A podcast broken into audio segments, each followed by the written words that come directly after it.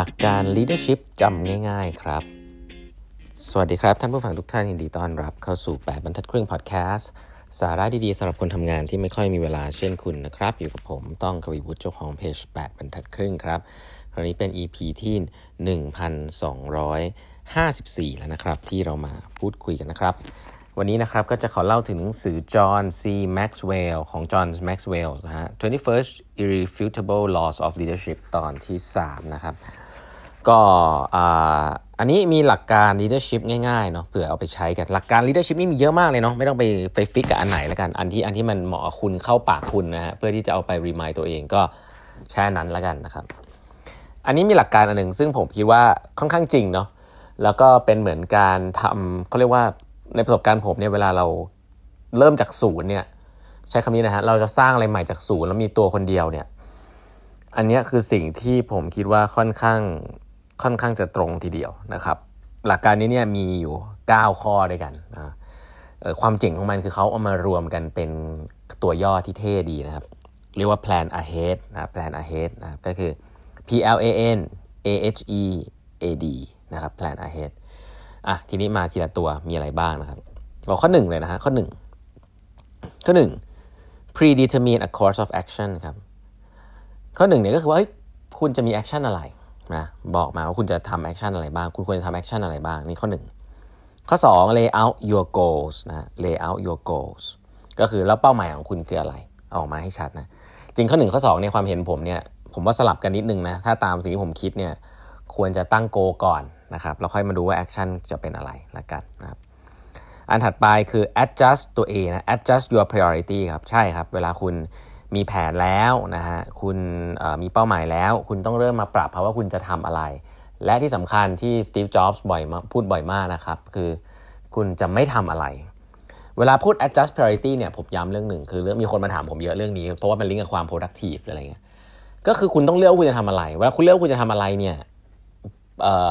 เมื่อคุณเลือกเสร็จปุ๊บให้คุณลองคิดดูว่า แล้วคุณได้ทิ้งอะไรที่คุณไม่ทำหรือเปล่า ถ้าคุณเขียนออกมาไม่ได้เนี่ยแสดงว่าคุณก็เอาไอ้ที่คุณออยากจะทำไม่อยากทำเอามาเรียงกันหมด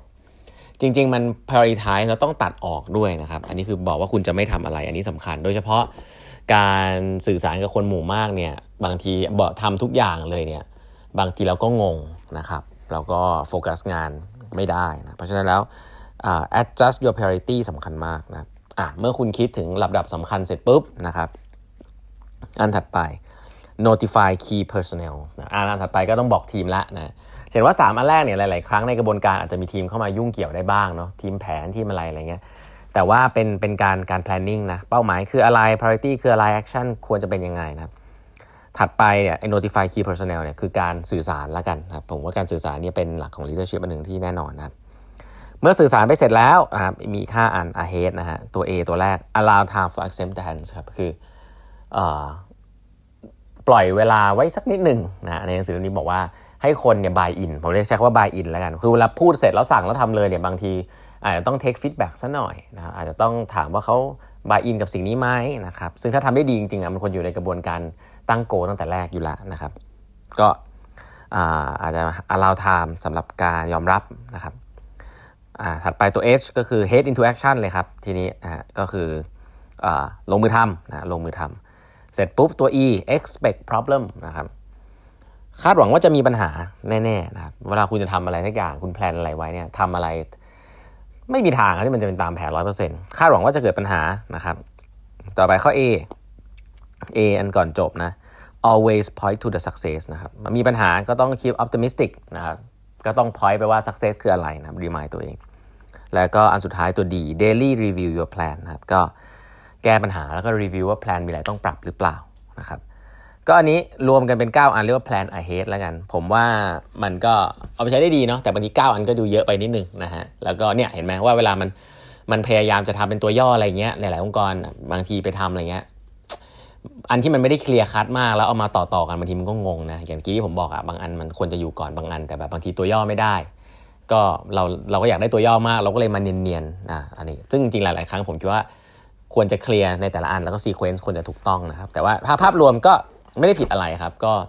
ถ้าเราจะเริ่มต้นสร้างงานอะไรสักอย่างหนึ่งนะเริ่มผู้นำเดี๋ยวเริ่มต้นจากการ set goal set vision ก่อนนะแล้วก็ดูว่า action ที่จะทำมีอะไรบ้างนะครับ แล้วก็สื่อสารสิ่งเหล่านั้นสื่อสารเสร็จ แล้วก็ get buy in นะครับแล้วก็ทำสิ่งนั้นนะทำสิ่งนั้นเสร็จปุ๊บแล้วก็ดูด้วยว่าจะไม่ทำอะไรนะครับ อย่าไปทำทุกอย่างนะครับ แล้วก็สุดท้ายก็เหลือก็ก็ take feedback แล้วก็ปรับปรับแผนระหว่างทางนะครับก็ค่อนข้าง intuitive นะครับมีเรื่องหนึ่งซึ่งผมว่าดีมากเลยในหนังสือเล่มนี้แล้วก็ผมคิดว่าเอาไว้ถามตัวเองได้ค่อนข้างดีนะครับ ก็คือว่าเป็นกฎของการ adding เขาบอกว่าคุณเป็น leader เนี่ยที่น่าสนใจคือ ถ้าคุณ interact กับชีวิตคน โดยเฉพาะเป็น follower หรือว่าผู้ตามหรือลูกน้องคุณเนี่ย คุณทำคุณจะต้องทำให้ชีวิตเขาดีขึ้นหรือแย่ลงแน่นอนครับไม่มีทางนะครับที่เขามา interact กับคุณและชีวิตเขาจะเหมือนเดิมโดยเฉพาะเป็นหัวหน้าลูกน้องเนี่ยให้ถามตัวเองครับว่าคุณได้ add value ให้ชีวิตของลูกน้องคุณหรือเปล่านะครับอ่แน่นอน คุณทำให้เขาได้เงินเดือน มีสภาพชีวิตที่ดีขึ้นนะครับเขาต้องทำงานหนักอ่าแล้วเขาได้พัฒนาตัวเองหรือเปล่าแล้วครอบครัวเขาเป็นยังไงนะครับแล้วทำแล้วดีกับทั้งชีวิตเขาไหมมาทำงานกับคุณ ผมว่าเรื่องนี้เป็นเรื่องที่ leader ส่วนใหญ่ขาดนะเพราะ leader จะพูดแต่เรื่องงานเนาะว่าเฮ้ยทำแล้วได้เป้าหมายขององค์กรหรือเปล่าอะไรเงี้ยแต่เขาบอกถ้าคุณเป็น leader จริงๆอะคุณได้เป้าหมายองค์กรก็จริง แต่ว่าพนักงานคุณ suffering แล้วก็ไม่มีความสุขเนี่ยก็เป็น leader ที่ไม่ดีนะต้องบอกอย่างนี้เลยนะคือตั้งเป้าหมายแล้วทำได้ as a team แต่ทุกคนแบบไม่เอาแล้วอะแบบว่าเหมือนโดนบังคับอะไรเงี้ยแล้วก็ซึ่งถ้าคุณเป็นกองทัพแบบบริหารแบบเก่า process driven มากคนไม่มี option อะไร ก็อาจจะทำได้เนาะแต่โลกยุคนี้ที่โลกมันเปลี่ยนแปลงเร็วต้องการความ agile ความ nimble ความ buy in จากพนักงานเนี่ยผมว่าเป็นเป็นคำถามที่ดีนะครับหนังสือเล่มนี้นะครับ ที่เขาบอกว่าให้ถามตัวเองนะครับคำถามนี้ว่าคุณ add value ให้กับตัวเองหรือเปล่านะครับ ซึ่งภาษาอังกฤษนะ Are you making things better for the people who follow you นะแค่นี้ถามตัวเองทุกวันครับว่ากับพนักงานทุกคนนะลองมองหน้าเขาแล้วก็ถามตัวเองว่า คุณได้ทำให้ ชีวิตของเขาดีขึ้นหรือเปล่าเอาแบบนี้ก่อน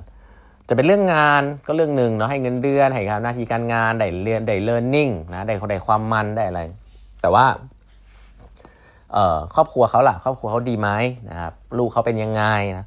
ก็คือใส่ใจในเรื่องอื่น ๆ ด้วยว่าชีวิตของคนคนนั้นเนี่ยไม่ใช่แค่เรื่องงานมันดีขึ้นหรือเปล่านะครับ ที่น่าสนใจคือเขาบอกว่าถ้าคุณตอบไม่ได้ทันทีนะ แสดงว่า something wrong แล้วแหละนะแสดงว่าคุณอาจจะไม่มั่นใจว่าเฮ้ยมาทำงานกับฉันแล้วชีวิตเขาแย่ลง คือองค์กรดีขึ้นแน่นอนแหละหลายๆครั้งอะองค์กรนะคนนี้ช่วยงานแหละแต่แบบเฮ้ยชีวิตมันดีขึ้นแบอกว่าเราตอบไม่ได้ ก็อยากให้กลับไปประเมินครับว่า เอ้ยทำไมเราถึงตอบไม่ได้นะครับก็ถ้าตอบไม่ได้เนี่ยเขาบอกเป็นเรื่องปกตินะ เพราะว่าอะไรเขาบอกว่าหลาย ๆ ครั้งเนี่ยการทำให้คนคนนึงชีวิตดีขึ้นได้ ด้วยผลการกระทำของเราเนี่ย มันต้องตั้งใจทำเนาะ เพราะว่ามนุษย์ส่วนใหญ่เนี่ยถ้าปล่อยไปตามสัญชาตญาณเนี่ยมนุษย์ส่วนใหญ่คือเราเป็นพวกเซลฟิชนะครับเราเป็นคนที่เห็นแก่ตัวอยู่แล้วมนุษย์เกิดมามียีนเห็นแก่ตัวอยู่แล้วคิดถึงตัวเองมาก่อนนะครับแต่คุณจะเป็น leader เนี่ยคุณต้องมีความตั้งใจควบคุมตัวเองนะครับมองเป้าหมายองค์กร มองเป้าหมายของทีมเซิร์ฟคนอื่น แล้วก็สร้าง Impact ให้เกิดขึ้นเนี่ยเอ่อมันต้องใช้สติมากๆนะใช้คำนี้สำหรับผมนะสติกับสัมปชัญญะมากๆ เพราะฉะนั้นแล้วไม่แปลกนะครับถ้าคุณจะแบบว่ารู้สึกว่าเออฉัน add value หรือเปล่านะครับ แต่สิ่งนี้แหละเป็นสิ่งที่สำคัญสำหรับ as a leader นะครับเพราะฉะนั้นก็ลองถามตัวเองดูนะครับมองหน้าพนักงานพรุ่งนี้ลองมองหน้าพนักงานที่แต่ละคนดูแล้วคิดกับมันว่าเขาอยู่กับเราเนี่ยชีวิตเขาดีขึ้นหรือเปล่านะครับแล้วก็ถ้าคิดว่าคนนั้นยังสำคัญอยู่ก็ตั้งใจทำสิ่งนั้นให้เกิดขึ้นนะครับวันนี้เวลาหมดแล้วนะฮะฝากกด subscribe แปมพัดครึ่ง podcast ด้วยนะครับ แล้วพบกันใหม่วันพรุ่งนี้ครับ สวัสดีครับ